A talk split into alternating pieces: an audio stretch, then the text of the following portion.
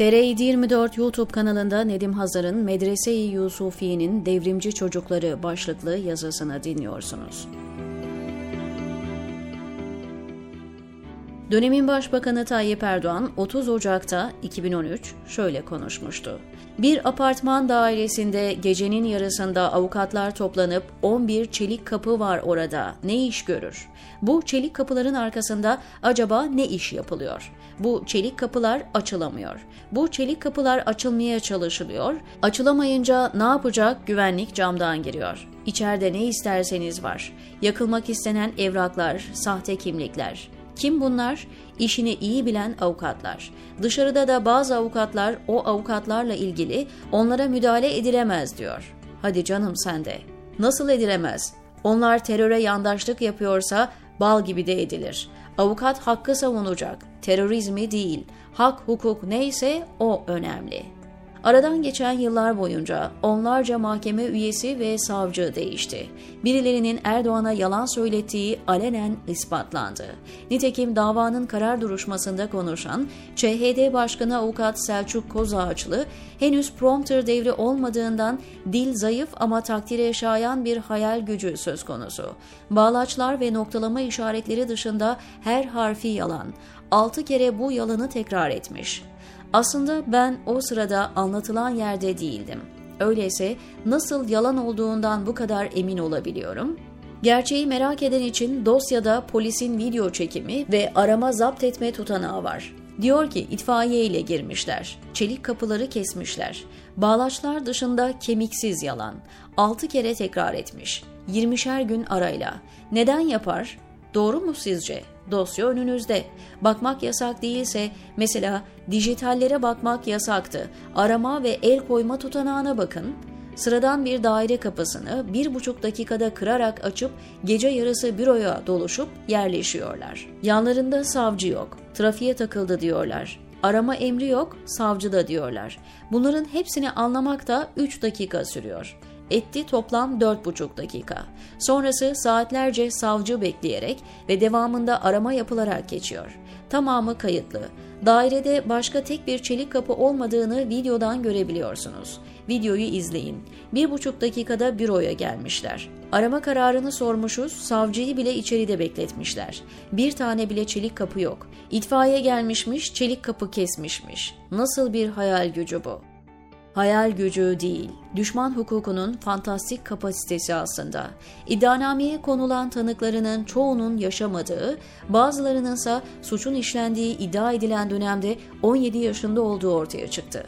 Bazı tanıklarsa sonradan baskı ve işkence altında tanıklık yaptırıldığını açıkladı. Ancak saray yargısı bunların hiçbirini görmedi, hepsini görmezden geldi. Netice mi? Türk hukuk tarihine nefret ve lanetle geçecek bir karara imza attılar. Aralarında ÇHD Genel Başkanı Selçuk Kozağaçlı'nın da yer aldığı, ÇHD üyesi 21 avukatın yargılandığı davada mesleki faaliyetleri suç gösterilen avukatlara toplam 150 yılı aşkın hapis cezası verildi.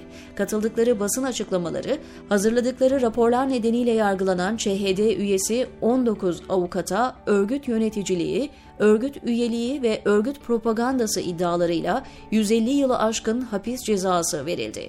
Şüphesiz bu ülke bir gün normalleşecek. Devleti ele geçiren çete ardına bakmadan çil yavrusu gibi kaçışacak. O zaman Koz Ağaçlı'nın dediği gibi isim isim kaydedilen hakim isimli bu hukuk katillerinden gerçek yargı bir gün hesap soracak. Emin olun o zaman ne yapalım mecburduk savunmasının hiçbir geçerliliği olmayacak. Karar duruşmasında avukat Selçuk Kozağaçlı'nın yaptığı savunma tarihsel bir metindir. Havuz medyası elbette görmezden geldi. Ama kendini muhalif olarak lanse eden medyada doğru dürüst yer vermedi. Ve ben bugün size Kozağaçlı'dan hiç beklemediğim, beklemediğim nispette de etkilendiğim olan bölümü anlatacağım. Avukat Kozağaçlı muazzam bir özgüven ve haklılık psikolojisiyle yaptığı epik savunmada savcı ve hakimleri adeta eze eze hem davanın seyrini, hatalarını ve işlenen hukuk cinayetini sıraladıktan sonra bir noktada hiç beklenilmeyen bir örneğe yöneliyor. Şöyle diyor, onlar sanıyorlar ki biz sussak mesele kalmayacak. Halbuki biz sussak tarih susmayacak. Onlar sanıyorlar ki bizden kurtulsalar mesele kalmayacak. Halbuki bizden kurtulsalar vicdan azabından kurtulamayacaklar. Vicdan azabından kurtulsalar tarihin azabından kurtulamayacaklar. Tarihin azabından kurtulsalar Tanrı'nın gazabından kurtulamayacaklar.